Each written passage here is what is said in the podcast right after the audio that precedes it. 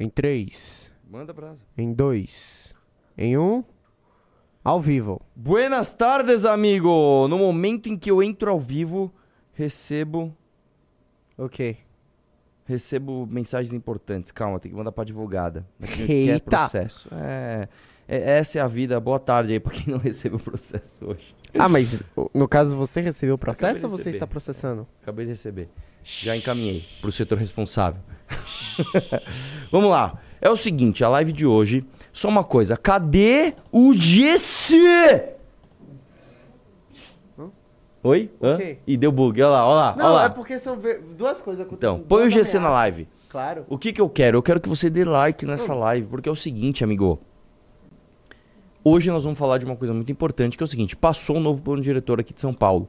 E eu vou mostrar em detalhes isso, porque eu quero, um, desmistificar alguns conceitos que são é, senso comum, e dois, acabar com a sua esperança de que as coisas vão melhorar. Vai melhorar um pouquinho só, mas tá longe de ser o ideal. E eu vou mostrar isso em detalhes, porque, de novo, a gente, se- sempre que eu falo de plano diretor, não importa em qual cidade você está. Ah, mas eu tô em Salvador, cara. Pô, mas eu tô em Fortaleza. Putz, mas eu estou em, em Garanhuns, cidade onde o Lula nasceu. Não importa. O plano diretor de São Paulo, que é a maior cidade do país, interfere e influencia no plano diretor da tua cidade. E como todas as grandes metrópoles estão crescendo aqui no Brasil, é importante que você saiba, tá? Que ah, o plano diretor vai fazer delas lugares maravilhosos para se viverem ou lugares terríveis para se viver, tá? É, o lance é o seguinte, o lance é o seguinte, existe uma, uma proporção, eu esqueci o nome agora dessa, do nome do, do, do- cara que descobriu essa proporção, que é uma proporção de desequilíbrio, né? Que é uma proporção de, de como a distribuição de tudo no universo é desequilibrado. Então vamos dar exemplos aqui. Se você pegar, por exemplo, ah, o universo como um todo, pega o universo como um todo, a esmagadora maioria da matéria do universo está concentrada numa, esmaga, numa, numa pequeniníssima minoria de espaços. Como assim? Você tem muito mais vácuo do que distribuição uniforme de partículas no universo. O que eu estou querendo te dizer é o seguinte: sempre tem muito para poucos. É sempre assim, em tudo. Vamos pegar outro exemplo? Vamos pegar dinheiro.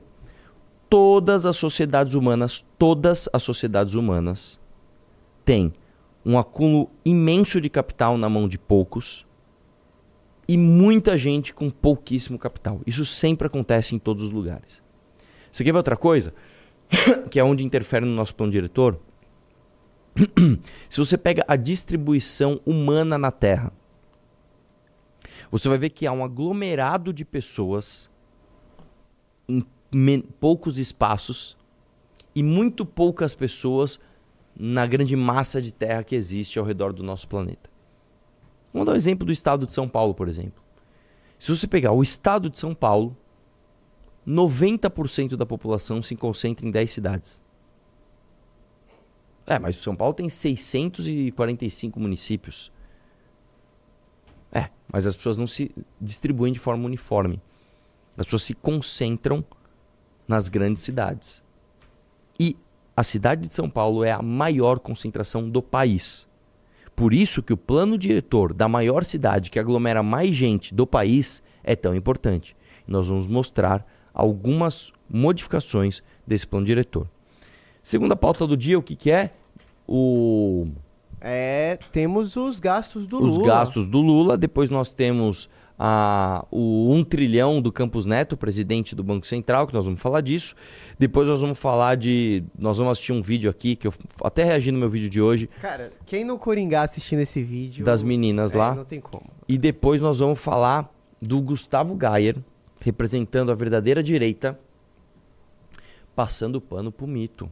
Passando pano não só pro mito, mas para todos os senadores e toda a oposição bolsonarista que está apoiando o Zanin no STF. Então a live de hoje está importante, tá? É uma live com muita informação. Hoje não vai ser uma live divertida. Não vai ser uma live que você vai se divertir, vai dar risada. Mas é uma live que você vai sair daqui com muitos conceitos e com muita informação na sua cabeça. Beleza? Então, por favor, dê o like na live que nós vamos começar a falar de plano editor right now. Como estamos de audiência e like? Estamos com 1.500 de, de audiência Muito e bom. 7, 7, 760 likes. Meu, eu amo vocês, cara. Nós já estamos com 1.500 pessoas. Eu nem falei nada, eu nem comecei a falar. 1.500 pessoas, só que só metade dos likes. Então, por favor, dê like na live e vamos entender o que aconteceu no plano diretor de São Paulo. Antes, é importante você saber o seguinte: o plano diretor tinha uma previsão legal de acontecer a sua revisão. É, De 10 em 10 anos a gente revisa o plano diretor. A revisão que deveria ter sido feita, que é essa daqui, ela deveria ter sido feita em 2021. Essa revisão estava programada para o primeiro ano da nova prefeitura. Lembra que foi a eleição que eu disputei e eu falei tanto, gente, a gente tem que falar de plano diretor, é a coisa mais importante que vai acontecer. Se a gente perder essa chance só daqui a 10 anos, não sei o quê. Vocês lembram disso? Pois é. Por que, que não aconteceu em 2021? Por causa da pandemia. Se não me engano, foi, ou, ou foi o Ministério. Acho que foi o Ministério Público que falou: adia a votação. Por que adia a votação e adia o debate do plano diretor? Porque isso exige, por, por peso de lei, a participação da sociedade civil. Seja por associações de bairro, seja por especialistas, seja por- pela participação direta em audiências públicas, tá? Isso foi adiado para agora. E agora passou e eles votaram. Então vamos lá para entender exatamente o que aconteceu. Volta lá na matéria lá, põe lá a matéria pra gente. Só uma coisa, eu não sei porque hoje eu acho que parece que a luz ficou muito boa. Me fala, ó, eu, eu, eu, tô recebendo alguns recados, tá? De que eu tô muito acabado na live, eu tô parecendo um cara acabado e não sei o que lá. Não sei se é porque eu fiquei meio careca, não sei se é porque eu emagreci essa- esses últimos 15 dias aí, eu não sei porquê. acabado? E eu, e eu culpei parte disso, eu culpei a luz aqui, do nosso amigo Plito, que ele não toma banho, acho que todo mundo tem que parecer que não toma banho na live. O cara tá careca, magro e a culpa é do Plito. É assim, é, a culpa é minha, eu ponho em quem eu quiser. Você poderia fazer uma piada bem ruim aqui. Bem Ah, fala, fala. Tá tipo Cazuza. Ó, graças a Deus esse cancelamento não vai vir pra mim. Eu quero deixar claro que, esse, que essa, essa piada veio diretamente do meu amigo Léo Lin, quer dizer, do meu amigo, do meu amigo Bahia, tá? É, e aí eu pedi pra deixar a luz um pouco mais quente, um pouco mais amarelada. E parece que eu estou mais vívido hoje na câmera. Comente, por favor, o que você acha. É uma falsa sensação porque eu tô mórbido, é isso? Ah, então tá bom. Por favor, diga no, no comentário o que você achou e o Bahia vai filtrar pra gente. Vamos falar do, do novo de ouro. Já dá like na live. Vamos lá. Passa ao começo da matéria que o que interessa de fato é a, é a tabela, né? Vamos, vamos passar lá pra baixo. Aí, ó, essa tabela. O que, que eles fizeram? E assim, até parabéns pelo G1, pela tabela. As conclusões são péssimas, tá? Não, não, desculpa. Sobe, sobe no, no- no subtítulo. Vamos, vamos subir no subtítulo. Sobe, sobe lá, sobe lá, sobe lá, sobe lá. Vamos lá. Novo planetor, vejo que muda na cidade de São Paulo. É, vereadores aprovaram por 44 votos a 11 a revisão do projeto, que segue agora para sanção ou veto do prefeito Ricardo Nunes. Aí, olha como já vem no, no- no subtítulo da matéria. Entidades da sociedade civil e grupos de urbanistas se manifestaram contra o texto. Então, assim, a matéria já tá tipo assim: algo ruim aconteceu. E aí eles põem a tabela e eu vou mostrar a tabela e a gente vai entender o que muda em cada lugar. Vai descendo, vai descendo, vai descendo. Pausa aí. Vamos lá. Aqui ele colocou como era antes, como era a primeira versão do texto e como acabou ficando. Porque é sempre assim, sempre que você apresenta um texto, ele tem ali algumas gorduras para você queimar, ele tem alguma margem de erro para você ir negociando e ele chega onde você, né, você sendo o mínimo que você quer passar ali. então vamos lá. Prédios nos eixos de transporte. O que, que são eixos de transporte? Então vamos supor que eu estou num prédio lá na 9 de julho. Cara, tem um corredor de ônibus na minha frente, tem ponto de ônibus na minha frente, tem estação de metrô perto. Vamos supor que eu tô na Paulista, eu tenho lá a estação da Paulista, na Consolação, tem estação na, na Consolação. Então, são eixos onde eu tenho fácil acesso a pé ao transporte público. Prédios mais altos podem ser construídos num raio de até 600 metros das estações de trem e metrô. A primeira versão do texto ampliava isso para a distância de um quilômetro. Eles negociaram e esse raio voltou para 700 metros, o que, a meu ver, é um absurdo. Por que, que é um absurdo? Gente, é óbvio que você tem que ampliar a, a, a possibilidade de se construir de forma vertical a, a- a muito mais distância do que a um quilômetro dos eixos de, de transporte. Porque a ideia não é só que as pessoas estejam perto do, do eixo de transporte. A ideia é que morem mais pessoas em menos espaço para que você tenha mais demanda, portanto, mais oferta de serviços ali. A gente tem que parar com essa ideia de fazer o seguinte: eu quero que a pessoa que mora longe tenha que vir até tal lugar para ter tal serviço. A gente tem que pensar o seguinte: essa pessoa mora longe, então vamos fazer com que mais pessoas morem lá para que a, a, a, a oferta dos serviços chegue lá. É isso que a gente precisa. Volta na matéria, volta na matéria. Vamos lá. Prédios altos nos miolos dos bairros. Construtoras podem fazer ser prédios com área útil duas vezes maior do que a área do terreno. Ou seja, um terreno de mil metros pode receber um edifício de até dois mil metros. Isso é a regra pro, pro, pro, pro miolo de bairro como, é, como era antes, tá? Como era até hoje. O que, que é o problema aqui? A gente tem que lembrar que você tem muitas vezes leis de recuo. Então, muitas vezes você compra um terreno de mil metros, você tem os recursos para obedecer, você não pode construir do, é, é, mil metros para cima. Porque você tem todos os recursos. Então você tem, além da limitação de altura, altura, a limitação dos recursos, que é outro absurdo.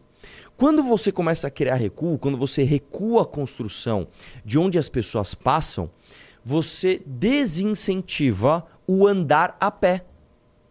Existem estudos, tá? Não só do Brasil, mas do mundo inteiro, que mostram que quanto mais próximas as construções estão da calçada, mais as pessoas andam naquela calçada. Eu posso dar um exemplo para você. Se você pegar, por exemplo, na Faria Lima, você pega ali aquele prédio do onde está o Google, onde está o YouTube, que são dois prédios assim ligados no meio, um negócio até bem bonito. As calçadas são largas. Geralmente você só vê pessoas andando ali na hora do almoço, que é o cara que sai do prédio, ele vai buscar um lugar para almoçar e ele volta pro prédio. Você não vê pessoas passeando ali a pé, é muito difícil. No máximo, no final de semana, você vê ali, por causa da ciclofaixa, a galera circulando. Por quê? Porque você não tem permeabilidade no andar térreo. Você não tem o que muitas pessoas viajam para ter, né? Você viaja para Buenos Aires, você viaja para Paris, você viaja para Barcelona, você viaja para Tóquio, você viaja para um monte de Nova York para você ter a experiência de você estar tá andando na rua, você tem uma lojinha de, de, sei lá, de comida aqui, você tem um cabeleireiro ali, você tem uma loja de roupa não sei aonde, você tem um pet shop aqui perto, porque aí você vai vivendo a cidade. E este tipo de vivência, inclusive, traz segurança pública. Existe um conceito chamado olhos da rua. Quanto mais pessoas estiverem circulando na rua, mais segurança você tem. Né? Basta você pensar o seguinte: imagina que são 10 horas da noite, você é uma menina voltando sozinha do seu cursinho. Você prefere estar andando às 10 horas da noite numa paulista com muita gente andando para lá e para cá? Ou você prefere estar numa rua no meio do bairro de Moema, cheio de prédio, com aquelas calçadas absolutamente lisas, aqueles muros de prédio e ninguém passando na rua? Poxa, é claro que você prefere estar na paulista. É claro que você prefere estar no, no, na consolação, numa área movimentada. Porque quanto mais gente está na rua, mais segurança você tem. E esses recuos e esses limites de altura são um contrassenso no que a gente quer. Certo? Volta lá na tabela. Volta na tabela. Vamos lá. A primeira versão do texto amplia o coeficiente para três vezes o tamanho do terreno. E o que aconteceu? Continuou. Então, é, essa parte original do texto continuou. Vagas de garagem. Outro erro aqui é permitida uma vaga de garagem por unidade de apartamento, independente do tamanho. Então antes era assim, é, é ficou um absurdo aqui, tá? Você, comp você comprava, sei lá, um apartamento de 400 metros quadrados, morava você, sua mãe, sua avó, seus filhos, tua tia, você tinha uma vaga de garagem, cara. Você não podia construir mais do que uma vaga de garagem, o que é um absurdo, claramente. E aí a versão do texto é permitido uma vaga de garagem por unidade de apartamento que tenha no mínimo 30 metros quadrados. Então eles, eles falaram assim, ó, se você tiver 30 metros quadrados no mínimo, você pode ter mais de, você pode ter uma vaga de garagem. Se não nem vaga de garagem você pode ter. Como que ficou agora? Para ter direito a uma vaga, os apartamentos nos eixos de transporte devem ter no mínimo 6, 60 metros quadrados. Então, se você está próximo do metrô, se você está próximo de um ponto de ônibus, para você ter direito à vaga de garagem, você tem que ter um apartamento de no mínimo 60 metros quadrados, o que é um absurdo. O que é um absurdo. Porque se você comprar um apartamento de 50 metros quadrados e você tiver um carro, você tem que ter o direito de ter uma vaga, cara. Você não vai desincentivar o uso de carro proibindo vaga de garagem. A pessoa não vai falar, poxa, eu ia ter um carro, mas agora que eu não tenho vaga de garagem, eu vou andar de metrô e ônibus. Isso não vai acontecer. Isso não vai acontecer. Tá? Isso, é, um, isso, isso, isso, isso é outra aberração. Vamos lá. Fundurb. O Fundurb é a tal da outorga onerosa que eu expliquei para você. É, você compra um terreno E aí você tem a possibilidade de construir no máximo duas vezes esse terreno. Só que você fala, não, eu não quero construir duas vezes, eu quero construir dez. Eu quero, sei lá, fazer um prédio de 15 andares aqui. Tá? O que, que você faz? Você paga outorga onerosa, o que é um absurdo. Muitas vezes, como eu já falei várias vezes, a outorga onerosa por metro quadrado, a autorização, o papel, ó, este papel que deixa você construir é mais caro do que o próprio terreno e a própria construção. Então vamos lá, você vai comprar um terreno de, de sei lá, cujo metro quadrado é 10 mil reais, estou dando um exemplo. Aí a construção é, é, é, mais 10 mil reais por metro quadrado. Então a tua, a, tua, a tua obra vai custar 20 mil reais por metro quadrado aproximadamente. O papel, a autorização é mais do que isso às vezes, cara. Às vezes o papel, o, o, o, você pode construir mais metros quadrados, custa 30. Por quê? Porque isso é feito por meio de leilão de outorgas onerosas finitas. Eles pegam, olham um, um determinado, uma determinada região da cidade e falam: aqui nós vamos construir. Nós temos X ampliações de terreno. Temos X lá, ampliações de potencial construtivo que comecem o leilão. Ah, ó, eu quero um pouquinho aqui, quero um pedacinho ali. Quando vai chegando nas últimas, vai ficando cada vez mais caro. E quando acabar, acabou. Então, você tem essa aberração, cara. Você paga mais de papel do que de terreno e construção. E aí, o que, que você faz quando você constrói um imóvel desse jeito, que o imóvel ficou absolutamente caro? Você expulsa as pessoas que não têm condição, que não têm grana daquele lugar. A, a, a, esquerda gosta muito de falar de um conceito chamado gentrificação, né? Que ai, você desenvolve demais um lugar e aí você expulsa os pobres de lá. Não há, não há nada mais elitista do que você, por meio de uma artificialidade, por meio de uma burocracia, ó, este papel custa tão caro que só rico vai conseguir morar aqui. Isso é, isso é a coisa assim mais, mais, mais elitista que pode existir. Tá? Então vamos lá. Como que era antes? Construtoras pagam uma taxa adicional, outorga onerosa, como eu falei, para construir empreendimentos maiores. Como que é o, o, o, como que o texto queria que ficasse? Construtoras poderiam trocar pagamentos para um fundurbe pela realização de obras na cidade, o que é uma coisa maravilhosa. Meu irmão, cê, vamos, vamos flexibilizar isso aqui. Em vez de você pagar esta porcaria para o poder público que vai jogar esse dinheiro na lata do lixo, vai gastar com funcionalismo público, vai gastar com corrupção. Constrói uma benfeitoria. Então, ó, eu quero construir um prédio aqui de 30 andares. Cara, eu quero construir um prédio de 30... Então eu vou fazer o seguinte: eu vou construir o prédio e para compensar, eu vou construir uma praça aqui, ó. Legal pra caramba aqui para as pessoas conviverem. Não. Não, não, nós não queremos, nós queremos o dinheiro no bolso ó, do poder público. O que aconteceu com o texto? Voltou no que era antes. Retorna ao status atual com pagamento ao Fundurb. É isso. Mirante de Santana. Isso aqui é uma, uma, uma coisa que até eu acho. acho é, essa, aqui é, uma, é um bom argumento, tá? É, há uma lei de 1971 que protege o Mirante de Santana de construções mais altas do que ele. O que é o Mirante de Santana? O Mirante de Santana é um prédio construído, se não me engano, nos anos 20, tá? É na zona norte aqui de São Paulo, num ponto muito alto. Inclusive, é o melhor ponto para você ver a cidade. Putz, eu quero ver, sei lá, a, a serra, você vai lá. Eu quero ver os fogos, você vai lá. Eu quero ver, enfim, quero ver lá. E lá existe um prédio que, inclusive, é utilizado para estudos meteorológicos, certo? Existe uma lei que protege que nenhuma construção possa ter mais do que a altura desse mirante. Por quê? Porque pode interferir na medição dos ventos, etc. É, eu entendo a argumentação dos dois lados. Né? Olha, é importante ter o prédio ali, mas eu também entendo o seguinte, irmão. É, o tempo passa, nós estamos na era da modernidade. É, se nós fazendo tiver... aqui, a gente, o São Paulo não poderia ter, por exemplo, um arranha-céu? Não, não, é que assim, ó, o a topografia do terreno, ela, ela, ela não é plana. Sim. Então, você pega lá onde ele está, ele está aqui alto. O que uhum. não poderia, vamos supor que você está num bairro baixo, você não pode construir um super prédio que passaria aqui do mirante dele. Uhum. Né? Então, o, o, que ele está dizendo é o seguinte: independente da altura absoluta, da altura relativa do teu prédio, a altura absoluta dele em relação. Aliás, não importa a altura absoluta do teu prédio, a altura relativa dele não pode ser maior do que a altura do mirante, entendeu? Entendi. Então, por exemplo, se eu estou perto de um morro, então eu estou num lugar alto, eu não posso construir um prédio que vai, de modo relativo ao mirante, passar da altura dele. Eu entendo a argumentação, tendo a discordar. Tendo a discordar. Tá? Que se modernize os métodos de pesquisa, que se modernize os métodos de avaliação meteorológica. Tá? A gente não pode travar uma cidade inteira porque existe um prédio do início do século XX que está num lugar alto e eu acho que né, é, mais, é, é, mais produtivo você modernizar isso, eventualmente, mas enfim, essa é uma, realmente uma argumentação complicada. Mas o fato é o seguinte: está aqui a tabela do que mudou. E, e o, que, que, a, o que, que o João fez? O João ouviu o Rubinho, né? E ainda o colocou como um vilão. É, o relator aqui acha isso. E colocou um monte de especialista para falar besteira. E eu quero ir na parte da matéria que fala besteira pra gente refutando. Só uma coisa, como tá a audiência like? Estamos com 2.800 de audiência e 1.600 likes. Pessoal, vamos dar like. Estamos só com a metade dos likes praticamente, velho. Dá like na live, pô. É, é, espero que vocês gostem de falar desse assunto, porque é o que eu tô te falando. Isso aqui não importa de que lugar do Brasil você tá. Ah, mas eu tô em Porto Alegre, mas eu tô, sei lá, eu tô em, em sei lá, eu estou em Cajamar, eu estou, cara, eu não quero saber. Isso aqui vai interferir, porque o crescimento populacional não para. E o plano diretor vai ser fundamental para convivência da tua cidade. É importante que você espalhe isso, tá? Para que as pessoas saibam do que a gente está falando. Desce na parte dos especialistas. Vamos lá. Pode ir descendo, pode ir descendo, pode descer. Não, não, só peraí, peraí, peraí, peraí, peraí. Aqui, ó. Vamos lá. É, prédios mais altos. Aí eles vão pondo tópico a tópico e, e pondo os especialistas falando.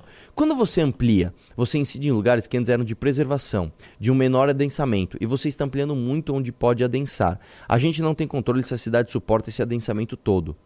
Ponderou Joyce Reis, diretor de políticas públicas do, do arquiteto.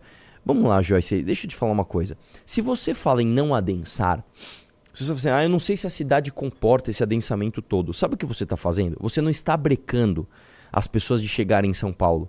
Você não está brecando o crescimento populacional natural da cidade. Você não está fazendo isso. Você não está falando, gente, está muito denso aqui, vamos parar de vir. Você não está fazendo isso. Você está falando o seguinte: já que eu não quero adensar esta região de São Paulo, que são as regiões melhores, você chegou agora, você é um pobre, vai lá para Goianás, azar o teu. Meu irmão, vai lá para Brasilândia. Meu irmão, vai lá para o Jardim Ângela vai lá para a casa do chapéu. Então você, quando você fala em não adensar, você não está preservando. Como é que ele fala assim? Você não está preservando essas. Você não está fazendo isso. Você está empurrando as pessoas para lugares longínquos e acabando com a qualidade de vida dessas pessoas, inclusive com a expectativa de vida dessas pessoas, tá? A expectativa de vida nas periferias chega a ser em média 10 anos menor do que a expectativa de pessoas que moram nas áreas centrais das cidades tá? Vamos, vamos, vamos, vamos descer, tem mais um pouco. É, sobe um pouquinho, sobe um pouquinho, sobe. Aí, aí, para, desce um pouquinho, pouquinho, desce um pouquinho, um pouquinho mais, pouquinho mais, pouquinho mais, pouquinho mais, pouquinho mais, pouquinho mais, pouquinho mais. Aí. A gente tem que tomar cuidado porque eles também mudaram a base com que isso se calcula. Antes, quando a gente estava falando de um quilômetro ou 600 metros, eram as quadras que entravam, de, que entravam dentro, né? Que provavelmente era que estavam dentro de um raio, apontou Bianca Tavolari, né? Agora são 700 metros e todas as quadras que tocam, mesmo que seja um pedacinho, passam a fazer parte do eixo. Essa alteração pode parecer um recuo, mas na verdade tem pouquíssima diferença em relação ao que estava. Deixa eu traduzir para você. O que estava dizendo é o seguinte: a base era o seguinte: se você tinha uma quadra que estava de frente a um eixo de transporte, esta quadra era considerada ali, uh, uh, já contava pelos 600 metros, etc, etc. Agora não. Agora, se você tem uma outra quadra que toca uma quadra que está de, acordo, de frente com um eixo, essa quadra pode ser considerada também uma base para você iniciar o raio dali, o raio de 700 metros. Então, isso significa uma maior, uma ampliação tá, da permissibilidade de verticalização em alguns lugares da cidade. O que para mim é um contrassenso, como eu falei, para mim tinha que poder tudo. Ah, mas tá longe do eixo. Dane-se, verticalize ali, tá? Vamos lá, desce um pouquinho mais. Uh, um pouquinho mais, um pouquinho mais, um pouquinho mais, um pouquinho mais. Um pouquinho mais, aí vai falar dos meus dos bairros, né? Uh... Sobe, sobe, sobe, sobe, sobe. Aqui, ó.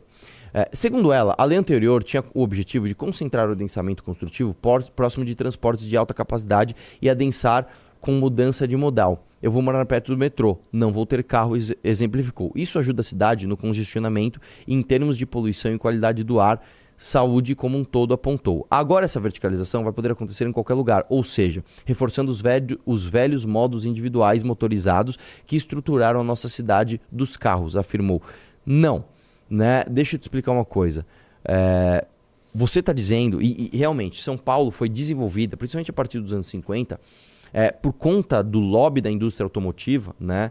Ah, inclusive o Francisco, esqueci o nome, o sobrenome, Presti, o, oh, caramba, esqueci o nome dele agora. Ele, ele, ele, ele, basicamente construiu a cidade através dos nossos anéis concêntricos viários. Foi uma cidade planejada para o uso de carro, o que é um erro, tá? O que é um erro de fato. Agora, qual é o remédio para isso? É você não adensar a cidade? Não, cara. Porque quando você não adensa a cidade, de novo, você empurra as pessoas para as periferias. E aí você estimula ainda mais a necessidade do transporte. A, o que, que nós temos que fazer? Trazer essas pessoas para cá. Como eu mostrei na outra vez, se você pega ali o Parque do Ibirapuera e você pega o mapa e vira, imagina você está olhando o mapa assim, você está olhando de cima o mapa. Aí você faz assim com o mapa. Você vê que no Parque do Ibirapuera e os arredores, você não tem verticalização, ou seja, é muito pouca gente, por exemplo, com acesso a pé ao parque. Como é que você vai para o Parque do Ibirapuera hoje? Você não vai a pé, cara. Você tem que pegar carro. A, a, própria, a própria, o parque em si, ele é rodeado de avenida. Não é nem de rua, é de avenida. É um parque feito para você chegar de carro. Tá errado isso. Compara com o Central Park do, do, do, de Nova York. É um parque rodeado de prédios. Você chega, você, é, ele, ele, ele, ele, é, ele não é amigável para você ir de carro. Você não tem nem onde parar o carro. Você tem que ir a pé no Central Park. Tá? Então é o contrário. O que vocês estão falando, na verdade, promove o contrário. Tá? É, desce mais, desce mais. Sobe, sobe. Essa parte é engraçada aqui, ó, que eles falam assim, ó. é...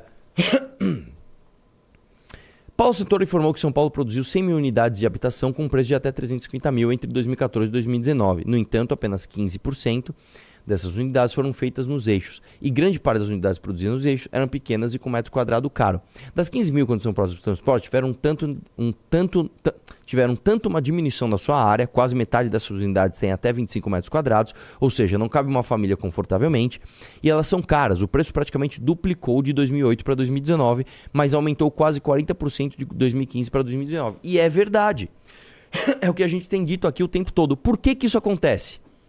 Por vários motivos. Primeiro, pela inflação normal. Segundo, pela crise econômica que nós passamos. Mas terceiro, e essa é a parte que eu quero que você entenda, justamente por causa de outorga onerosa. Justamente por conta da dificuldade, não só de outorga, da dificuldade de você ofertar o produto. então é o seguinte: se você tem muita demanda, muita gente querendo morar em áreas centrais da cidade, muita gente querendo morar perto dos eixos de transporte. Só que você não tem a capacidade, você não tem a possibilidade de ofertar isso você tem uma pequena oferta de imóveis, o que, que vai acontecer com o preço do imóvel? Ele vai subir. Isso, isso, é, isso é nítido. Para diminuir o preço dos imóveis, é claro que você precisa falar de diminuição do preço do cimento, do diesel, de tudo isso. Mas mais do que isso, você precisa falar de uma ampliação de oferta. Você precisa fazer com que mais imóveis apareçam para serem comprados nas melhores regiões de São Paulo. Então o que vocês estão falando é um contrassenso. Ah, esse produto está muito caro, então vamos restringir ainda mais a construção desse produto. Tá, tá ao contrário, cara. Desce aí, desce aí. Vamos lá. Calma. Deixa eu botar a galera pra ver. vamos lá. Sobe um, po... Não, sobe um pouquinho mais. Pera aí. É... Desce mais, desce mais, desce mais, desce mais, desce mais. Bairros históricos. Essa parte aqui, desculpa, essa parte é risível. É... Olha lá. A representante dos Institutos dos Arquitetos do Brasil, em São Paulo, contou que os bairros com construções históricas e comunidades tradicionais, sobretudo negras, podem ser apagadas com o processo de verticalização. Ela utilizou, ela utilizou, o exemplo do Bexiga na região central da capital. Uma área em que o, pleno, o plano vigente já estabelecia maior adensamento nos eixos era do Bexiga, uma área em que o plano vigente já estabelecia maior adensamento nos eixos era no Bexiga, um lugar com inúmeros imóveis de patrimônio histórico que estão em um processo de tombamento e uma população negra que é residente há muito tempo ali e que tem uma vulnerabilidade em relação ao aumento dos preços dos imóveis, explicou. O que, que ela está que que dizendo?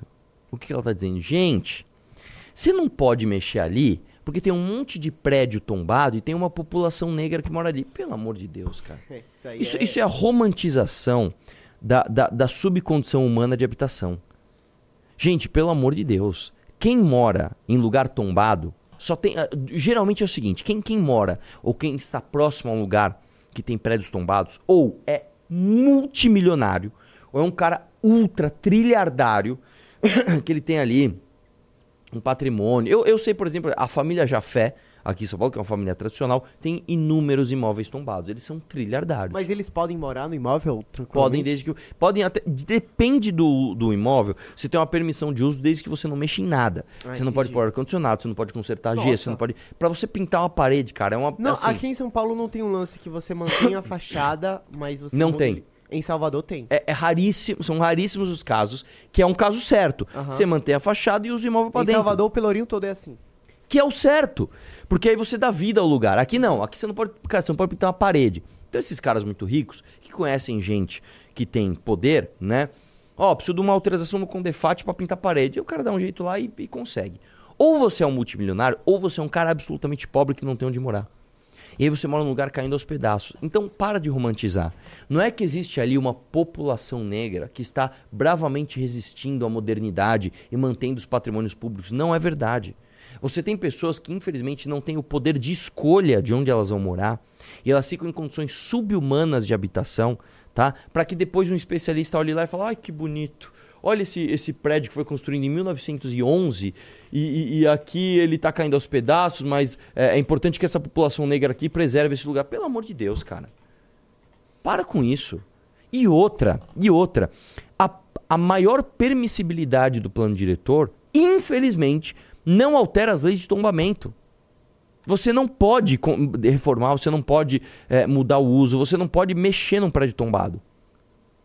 Então, assim, é, é, é, é, Aí tem ali, urbanistas criticam o texto, enfim, e fica isso. Só para resumir, para a gente sair desse assunto. Nós tivemos algum avanço no plano diretor? Nós tivemos algum avanço. Só que o avanço foi tipo assim, 5% que deveria ser. A verdade, amigos, é que nós perdemos a chance, tá? Uma chance que acontece, uma janela que acontece de 10 em 10 anos, para realmente revolucionar a cidade de São Paulo e com isso revolucionar o Brasil. O que nós fizemos foi um passo, assim, imagina você tem uma escada para subir que tem ali, sei lá, 600 degraus. Nós subimos 3. E, e daqui, só daqui a 10 anos a gente pode subir mais degraus. Tá? E é óbvio que a galera vai meter o pau sem saber o que tá falando. No fim das contas, a gente vai mudar muito pouco. O que é triste, porque deveria mudar muito. Tá? Então os problemas vão continuar. Nós vamos ter problema de habitação, nós vamos continuar com problema de trânsito, nós vamos continuar com problema de segurança. Nós vamos continuar com tudo isso, cara. Os imóveis vão continuar caros. O transporte público vai continuar lotado. Tá? Vai dar, uma- vai dar um, um alívio. É como se você tivesse uma goteira, o balde está transbordando, você tira e põe um balde maior. Só que a goteira continua lá.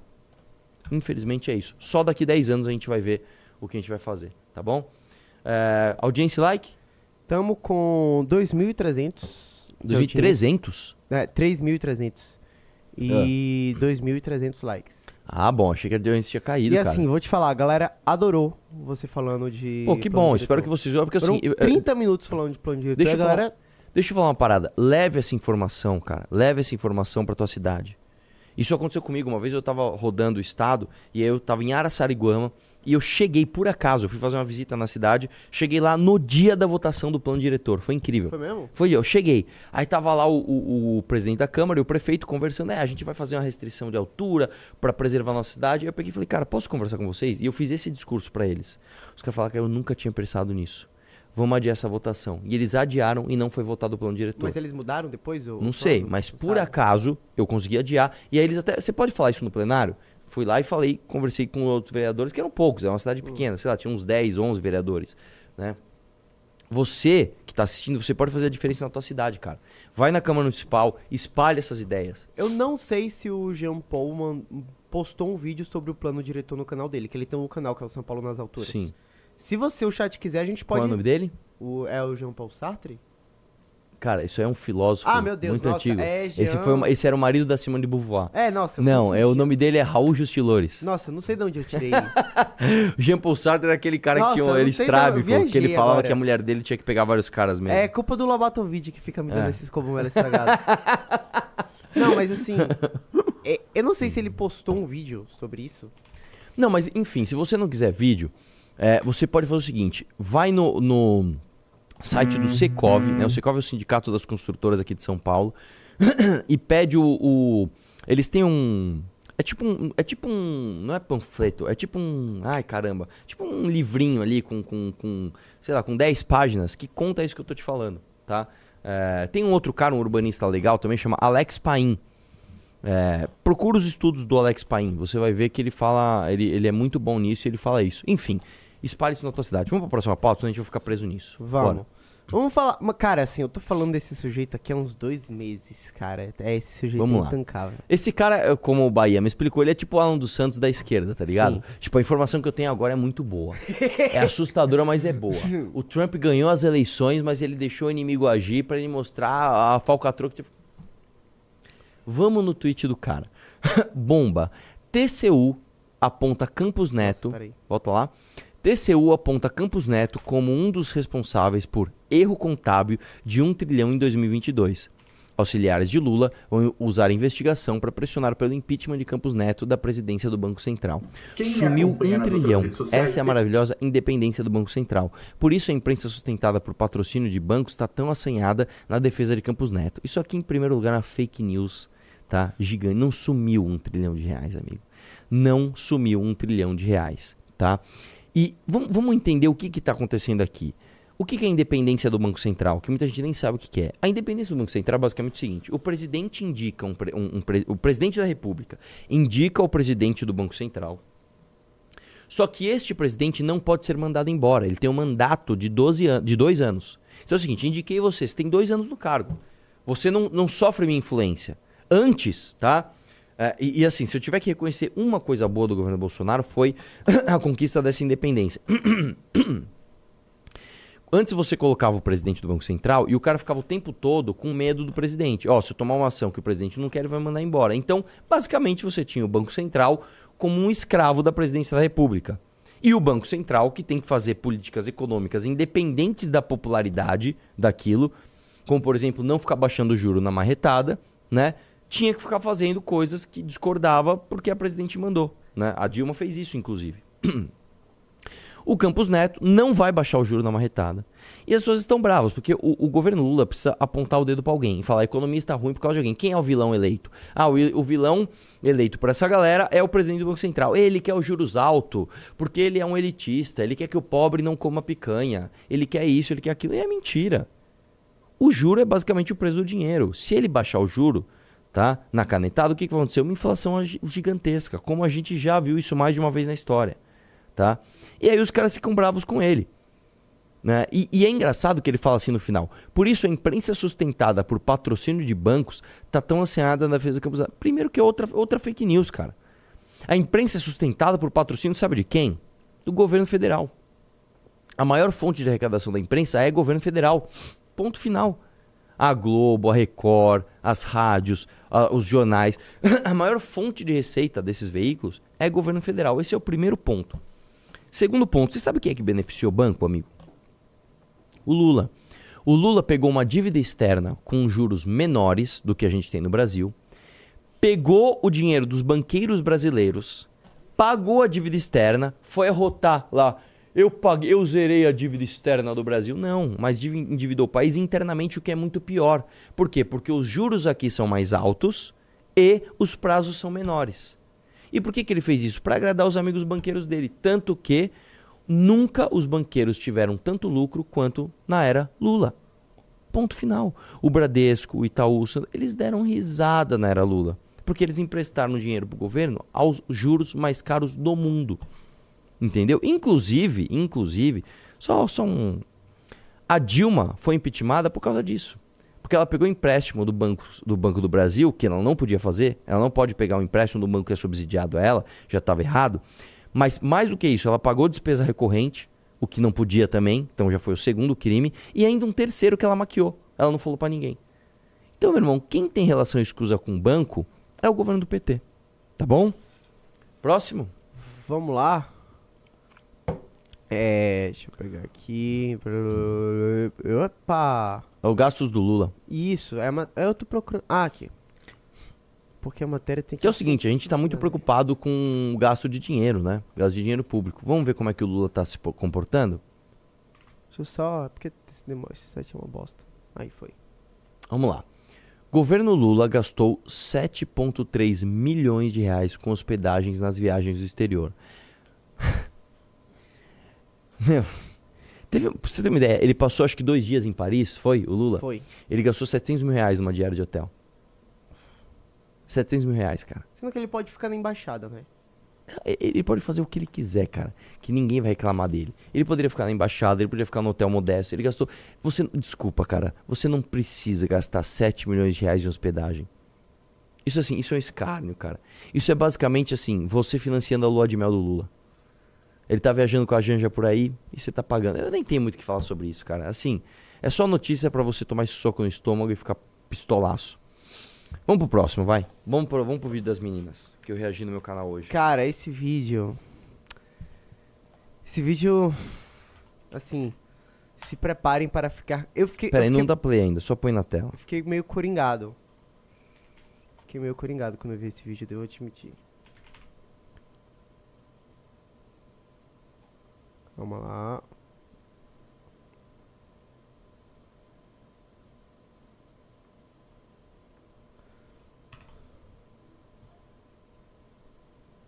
Ground control do Major Tom. Pronto? Dá play.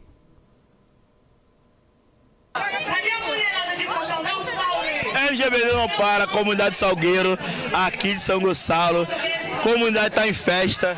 Olha as novinhas que eu encontrei.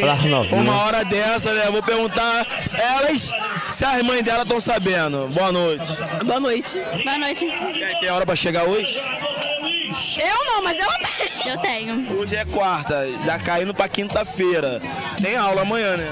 A gente não estuda, não. Não, é só matriculada mesmo. Ué, você não estuda não? Não. A gente tem preguiça de ir pra escola. Qual o futuro que vocês vocês estão olhando assim, pô, eu quero ser uma advogada, uma enfermeira, sem estudar? Eu quero ser o quê, Pérola? Sei lá. Não sei. Ah, você não tem projeto, não tem futuro nenhum? Não. O futuro de vocês é baile funk. É. Baile- Qual o tipo de namorado que vocês procuram? Nenhuma, sou casada, moça. Ah, você é casado? Casada não, né? Por causa de quê? Que a filha da puta tá por aí. Tá namorando. Enrolada. Mas sua mãe sabe que você tá namorando? Sabe? Ela mandou tomar no cu esses dias, por causa dele. É? Sabe o que, que ele faz? Se ele é trabalhador, se ele é envolvido? Traficante. Para com isso. Pausa. Gente. Não deu pra ouvir direito, mas ela falou assim, traficante. Sério? Ela fala traficante. Volta, você não percebeu? Se ele é trabalhador, se ele é envolvido? Traficante, você viu ela falando? Volta um pouquinho. Se ele é envolvido? Traficante. Viu? Ela fala traficante. Nossa, eu não tinha percebido isso. Eu coringuei 300% mais. É, pois é, pois é. A menina fala que ela não quer ir pra escola, que ela não sabe o que ela quer do futuro dela e ela namora um traficante. Dá play. Para com isso. Gente, isso é bonito, uma garota nova, bonita. Ah, moça, não pode fazer nada. É isso que você quer pro seu futuro? Sei lá. Esse é o orgulho que você vai dar pra sua mãe? Minha mãe. E você? Tá na mesma vibe dela? Tá. Tô. Você acha legal isso? Não. Não acho, mas eu gosto dele, então eu vou ficar com ele. Você gostou dele? Eu gosto dele. Agora pra sair é difícil. É. É, é esse homem que você quer casar, quer namorar, quer ter filho? É. É? É. E aí, vocês estão muito avançados, hein? Ele tá por aí, ando por aí, andando aí. É também a mesma coisa que o dela também faz? Aham. É sobrinho dele. É sobrinho do marido dele. A, a mãe de vocês todo mundo sabe. Sabe, fala pra caralho na nossa cabeça. Mas sabe. Eu vou bater então, então eu vou na tua cara. Então mostra que vocês vieram, dança um pouco. Ah, isso aqui chega, Eu né? não tenho o que falar. É, você vai falar o que, velho? Esse, esse- essa é a pátria educadora do PT. Né? É, a gente tem ali uma, uma, uma menina que basicamente não quer ir pra escola. Ah, tô matriculada, mas não vou. Namora um traficante. E. E é isso. E elas sabem que elas estão erradas. Você não acha isso errado? Ela. Acho. É isso, cara. Nó- Nós somos uma nação que a gente glorifica o que é errado. A gente glamoriza o que é, o que é errado. A gente. é, é, Você sabe que a Valete. De... Falando da Valete, tem um texto do russo Hum, na Valete da Índia que ele fala sobre Nietzsche. Né? O, que, o, o- o filósofo Nietzsche, o que, que, o que, que ele. É o, é o homem que, que, que, que falou de Zaratrusta. Né? O que, que- qual era a visão de Nietzsche sobre isso? Você não precisa concordar, mas você tem que. Você tem que, você tem que reconhecer que há muita verdade no mundo a partir dos olhos de Nietzsche. Né? E na revista Valete da Índia, quem leu sabe do que eu tô falando. Tem um, um texto do Israel Russo que ele, que ele conta essa visão de mundo que é basicamente o seguinte. É, imagina que a Terra, o planeta Terra, perdesse o seu Sol. O que, que, o que, que deveria acontecer com o planeta Terra? Ou ele deveria ter brilho próprio, né? E uma fonte de calor própria. É lógico, eu estou ignorando todas as leis da física, é uma, uma metáfora isso daqui, né? Para sobreviver. Ou então o que, que aconteceria com o planeta Terra? O planeta Terra morreria, certo? É, Nietzsche foi o filósofo que disse que Deus está morto. Por, por que que ele, o que que ele, o que que ele quis dizer quando ele disse que Deus está morto? Quando você pega o período clássico, né? Da humanidade, se você pegar os gregos antigos, se você pegar é, é, a, a filosofia de vida antiga, era uma filosofia que buscava a deidade através dos seres humanos. Né? Então você buscava ali a virtude máxima em tudo. Você buscava ser fisicamente forte, fisicamente atlético, você buscava ser mentalmente saudável, você buscava ser muito inteligente, você buscava ser líder, você buscava ser justo, você buscava ser ético. Né? Tanto que todas as obras de arte do período clássico elas são sempre em relação a isso. Então você pega, por exemplo, sei lá, aquelas estátuas, né? É, que elas são do Renascimento, mas enfim, é, é, as estátuas do Renascimento que, que o Renascimento, só lembrando, vamos lá, você tem o período clássico, depois você tem o período medieval que foi dominado pelo cristianismo, pela igreja, e depois você tem o Renascimento, que é basicamente a redescoberta, né, do, do, do dessa filosofia, dessa arte do período clássico, lá dos gregos antigos. No Renascimento, você tem ali uma ampliação de estátuas, como, por exemplo, as estátuas de Michelangelo, eh, eh, as pinturas do, do, da Capela Sistina, etc., onde você tem ali, de novo, a busca pela virtude. Então, você vai ver que são aqueles deuses gregos sempre fortes, atléticos, bonitos, simétricos, eh, inteligentes, pensando, ensinando, buscando a ética, buscando a virtude. O que, qual, é a, qual era a visão de Nietzsche? Nietzsche dizia o seguinte: no mundo clássico você, você buscava um Deus. E a partir, inclusive, da revolta dos escravos, né, e segundo Nietzsche, os escravos não, não eram merecedores da vida, porque um, um, um ser que se submete a ser escravo e não a morrer tentando não ser escravo, não merecia sua liberdade, né, a partir da revolta dos escravos e a partir, inclusive, do crescimento do cristianismo, você tem um negócio tipo assim, não, todo mundo é igual perante Deus, então meio que a virtude, ok, mas o fracasso também, não sei o quê. E a partir dali, segundo Nietzsche, Deus morreu. Deus está morto. Então, o homem passou, Deus, passou a ser o Deus do próprio homem.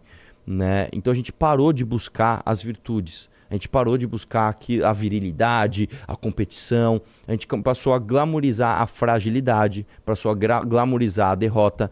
E o que neste, neste mar de, de, de, de, de, de lixo, né? e num mar sem, com, com um Deus morto, o que impede a gente de ser niilista? Né? O, o que é ser niilista? Niilista é basicamente você ser assim, cara, eu só busco o máximo de prazer e dane-se. É, ah, e o que, que você vai fazer amanhã? Dane-se. Eu não busco o que é significativo, eu busco o que é prazeroso. Então, ah, eu não vou acordar e vou pra academia. Por quê? Porque é chato. Eu quero fazer, eu quero ficar no sofá comendo Doritos e assistindo série. Tá, eu não vou estudar. Por quê? Porque isso é chato. Eu quero fazer o quê? Eu quero ficar jogando videogame. Eu quero falar mal dos outros. Eu quero pro baile funk. Então, o, o, o, quando a gente vê isso, tá? Isso aqui é, é, está além de problemas orçamentários, né? Da, da, da ah, não, a, a gente não conseguiu é, investir direito em educação, tal. Não, é, isso está, está acima disso. Nós temos um problema no Brasil que é um problema, como eu te falei, é um problema moral, cara. É um problema das pessoas não buscarem as virtudes. E como eu te falei, não tem problema você ir pro baile funk, não tem problema você extravasar, não tem problema você zoar, não tem problema, não tem problema, cara. O problema é você usar isso como modo de vida. O problema é você não ter referência do que é bom, ou você ter e, e desprezar. Então, todo mundo sabe que você tem que estudar. Todo mundo sabe que você tem que ir para a escola. Todo mundo sabe que você tem que pensar no seu futuro, planejar. Todo mundo sabe que você não deve é, é, namorar um traficante. É, é, isso, isso, são coisas óbvias que até essas meninas sabe, sabiam. Só que o poder de decisão dessas pessoas é absolutamente influenciado, ainda mais de pessoas mais jovens e mais vulneráveis, como eu falei, por uma tendência da nossa sociedade em glamorizar o que é errado. Então, enfim, é isso. Eu nem sei porque que eu viajei tanto, velho. Não, a galera tá gostando dessa sua é, viagem. Mas é isso, tá é. Todo mundo comentando aqui. Mas o que eu tô falando, você quer ter esse tipo de referência, tá? Você tem que entrar no clube, você tem que ter uma valete na tua casa, irmão. Esse, isso que eu falei agora, eu tirei da, da, da valete da Índia. que é um texto muito bom do Russo, inclusive, que ele fala de Nietzsche. Você não precisa ir lá buscar a obra de Nietzsche, aquelas obras grossas, entender que é muito difícil. Tem um corta-caminho, cara. Vai pra revista Valete, que aí, de repente, de lá, você vai se interessar por coisas que você nem sabia que existiam. De repente você vai falar, putz, cara, eu, eu- pô, eu gosto pra caramba de filosofia. Ele acabou de citar o Jean-Paul Sartre. Pô, eu quero, eu quero ver quem é ele. Quero ver o que, que ele fez de bom, de ruim. Esse cara viajava. Quem é Simone de Beauvoir? Quem, quem refutou a Simone de Beauvoir? É, é importante você se interessar por isso. O corta-caminho tá aqui, ó. Inclusive é o seguinte, os primeiros cinco que entrarem vão levar a revista. Temos um. Temos só um. Então, entre, entre mais quatro, cara, vamos bater uma metinha de cinco aí. Vamos bater uma metinha assim. Você quer saber de plano diretor, você quer saber de, de filme, você quer saber de. Você precisa estar no clube, cara. Você precisa se tornar uma pessoa mais virtuosa. Não adianta a gente falar tudo isso do período clássico e você ser um cara que fica comendo salgadinho, tá? Comendo chocolate, jogando videogame e, e não estudando, não entrando no clube, não tendo revista Valete, não indo fazer exercício físico. Sabe, vamos, vamos transformar, não precisa ser de uma vez, pode ser aos poucos, cara. Então comece entrando no clube. Comece entrando no clube. Vamos fazer uma propaganda rapidinho aqui dos meninos. Ah, sim, refutando vagabundos. Vai rolar uma missão de Faustino, Bétega e Co Costenaro, Não, Macris e Sandro Filho, né? Eles vão rodar o Brasil refutando vagabundos. E é o seguinte, eu tô até pensando em, em alguma, velho. É mesmo? É. Pô, e o programa? E a gente? Não sei, eu vou pensar um jeito de, de participar pelo menos de, de um dia disso daí, porque vai ser bem legal. E tá aí, galera. A primeira parada é Rio Grande do Sul. E é o seguinte, ajudem na missão. Eles vão de Kombi, né? Isso. A gente tá comprando uma Kombi É pra você eles. que tá escolhendo a Kombi, inclusive. É, né? eu tô ajudando a Tem comprar muita uma Kombi. gente aqui no chat falando, como a gente anunciou ontem, falando não compre uma Kombi, porque é difícil de dirigir e tal. É- Cara, é- mas a Kombi ela vem com. Eu, eu sou contra também, né? Hum. Mas o Renan, cara, o Renan é o Renan. É, mas a Kombi ela tem toda essa aura mística de viajar numa Kombi. um negócio meio hippie, né? É. Sei lá. Ela é difícil de dirigir e ela não tem segurança nenhuma. Essa é a verdade. Mas enfim, tanto que ela parou de ser produzida por causa disso. Em 2013. É... Mas enfim, os meninos vão sobreviver. Vamos lá. Próxima É, pauta. Vamos. Não, é- tem? Tem, que é o caramba, bicho. Ah, é, tá. o, é o Zanin. Então vamos pegar a última pauta aqui.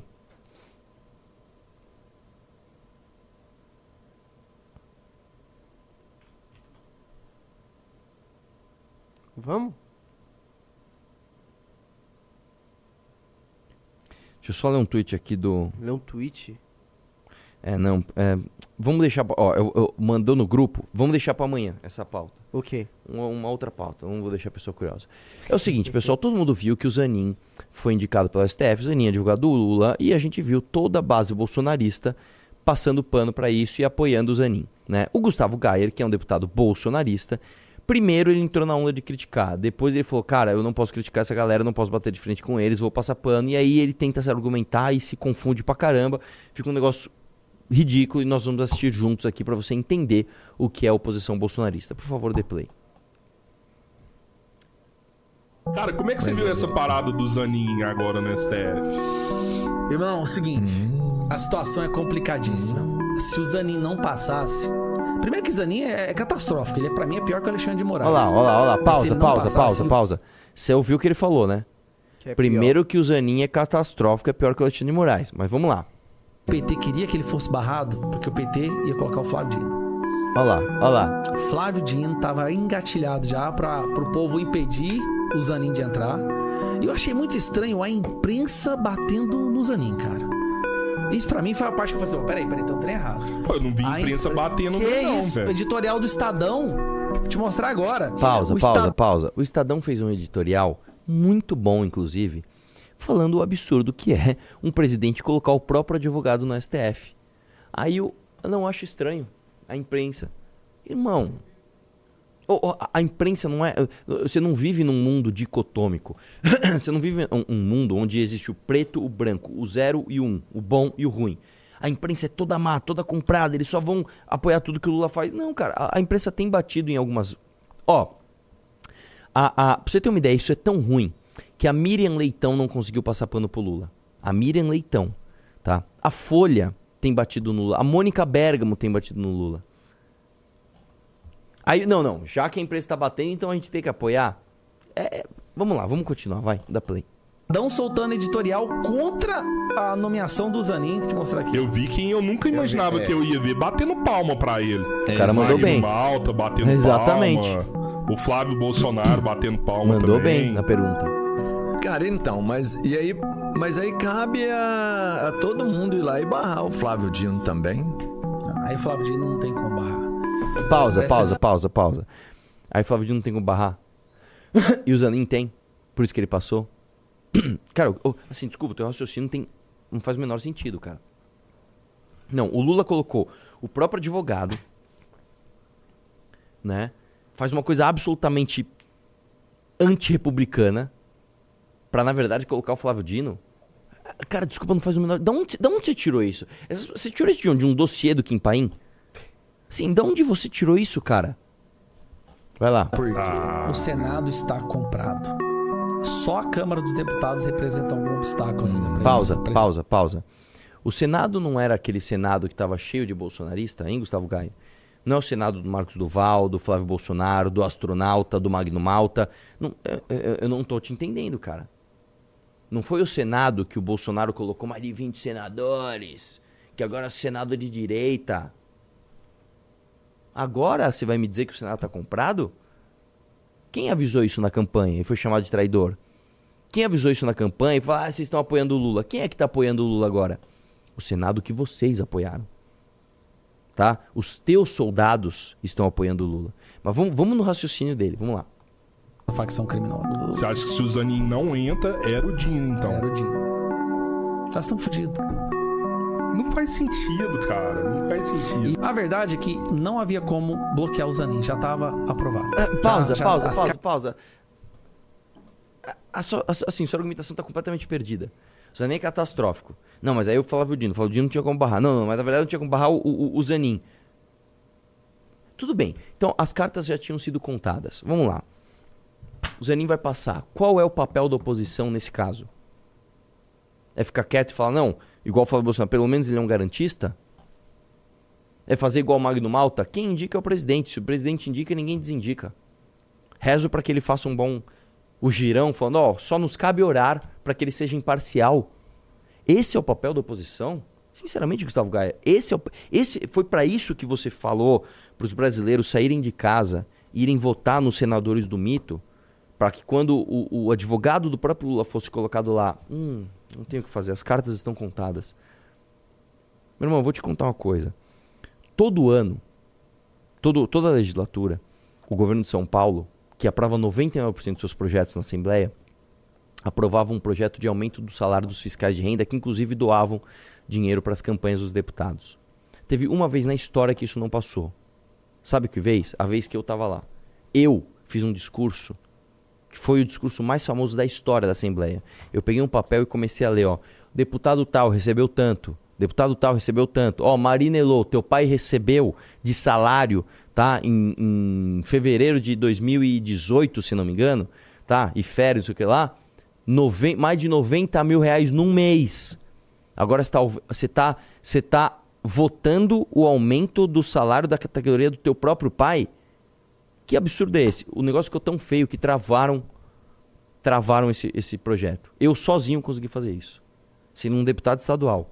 Você imagina você sendo senador, cara, oito anos de mandato. O que você não pode fazer? Tendo outros aliados, inclusive de direita, tendo outros 20. Não, não, não, não tinha o que fazer. Pelo amor de Deus, vamos ver o resto.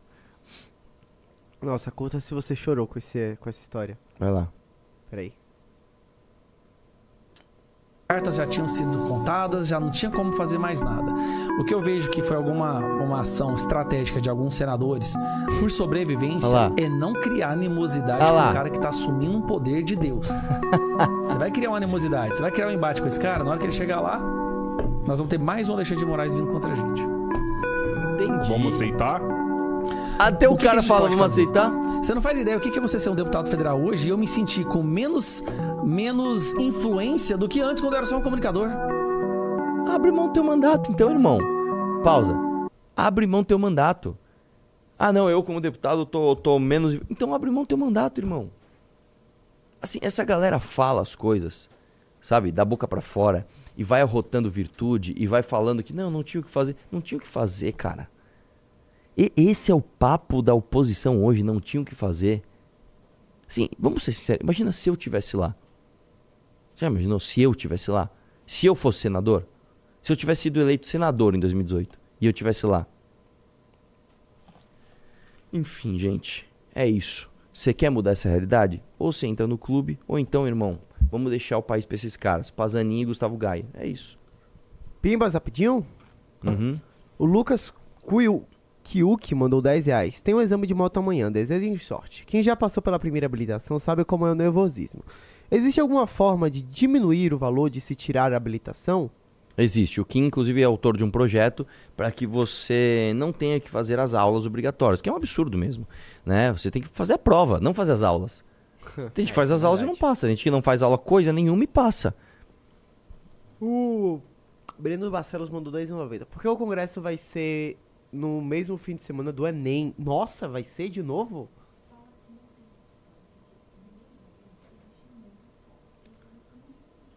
Porque no mês de novembro existem muitas provas, esse era o único que dava. Nossa. Mas realmente é um erro isso, cara.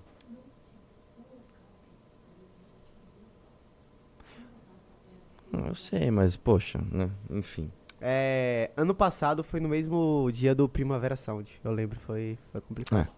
Faz a prova e vai pra lá To- toda, depois. toda hora tem um negócio. O Moisés Soares mandou 10. É porque tem gente que faz a prova, tipo, no Rio Grande do Sul, né? Tipo, sei lá, outro estado. Aí não tem como. O Moisés Soares mandou 10 reais. É... Arthur, a streamer que é, falou Veveco é carluxista. Eu sei. O que é carluxista? Ela é carluxista, ela é bolsominion tá. total. Mas ela zoou o Pix do Bolsonaro. Foi? No vídeo de hoje eu falo sobre isso, inclusive. Ah, a Binite Figueiredo mandou 5 reais. Arthur, sabe dizer qual é o impacto das trincheiras em cruzamentos dentro das cidades? Não ia transferir o gargalo para outros semáforos? Eu não entendi, não entendi. Trincheiras Que trincheira, não em entendi. cruzamentos dentro da cidade. Qual o impacto dos? Das trincheiras. Dê de novo. das- das- das trincheiras Arthur, sabe dizer qual o impacto das trincheiras em cruzamentos dentro da cidade? Mano, eu nem sei o que é isso, velho. Deixa eu ver aqui. Trincheiras em cruzamentos. Nossa, falaram um negócio real. O- Enem ano passado foi no mesmo dia da abertura da Copa do Mundo, verdade. Cara, o Enem, Ah, tá. Eu ele tá falando tipo igual Brasília, tá ligado? Que em vez de você fazer um cruzamento com um semáforo, você faz um passando por cima, outro passando por fora. Ah, com, tá. com... Cara, isso é maravilhoso. Só que é o seguinte: é caro, né? E em muitos lugares aqui de São Paulo você simplesmente não consegue fazer. Não dá mais pra fazer. Como é que você vai fazer, por exemplo, cruzamento da Consolação com a Paulista? Como é que você faz uma trincheira ali? O L Games mandou 5 reais. Arthur, o que você achou do novo plano diretor? Achei fraco. Incentiva a construção de apartamentos. Mas e as periferias? A ideia não era expandir São Paulo? Exatamente, cara. É exatamente o que eu falei aqui. Não, não mudou nada. No fim das contas, deu um alíviozinho. O Jonas mandou 10 reais. Arthur, queria saber se você tem alguma recomendação de onde fazer MTB em São Paulo. Mountain bike, é isso? Acho que sim. Deve ser mountain bike. Cara, existe um lugar. Em São Paulo não tem. Tem um em São José dos Campos que chama Mobai. São Paulo, acho que ele deve ter falado do estado. É. Bom, enfim. é, em, em São José dos Campos tem um lugar chamado Mobai. É bem legal. Ah, agora, assim, mountain bike tem algumas pistinhas no interior, cara. Você tem que procurar direitinho. Eu não sou muito do mountain bike, não. O... Ah, não. Tem. Tem o, o- Sabe que lugar que é legal de fazer mountain bike? No Pico do Marins, lá onde o Pablo Marçal levou a galera. Sério, lá é legal de fazer mountain bike. Outro lugar. Se Mas você for não pra. precisa de não precisa de resgate não, né? Não. Se você for na Serra, se você for na Cantareira, tem um bar chamado Cabana. É um bar gigante, gigante, gigante, onde se encontra um monte de cara lá. E aí lá você tem a galera do downhill, você tem a galera do mountain bike, você tem a galera da trilha. você- E aí de lá eles vão fazendo vários passeios. Bar Cabana em, em- na Cantareira. Boa. Fica aí. Dicas com Arthur Duval e é isso, meu querido. É isso. Bom, quantos clubes? Três. Três clubes? Ó. Até que foi melhor do que eu esperei. Só que é o seguinte, velho. Se a gente não bater meta de cinco na próxima, eu vou parar da revista. Tô avisando. Um abraço, vamos. re- re- Um Eita! abraço, vamos questionar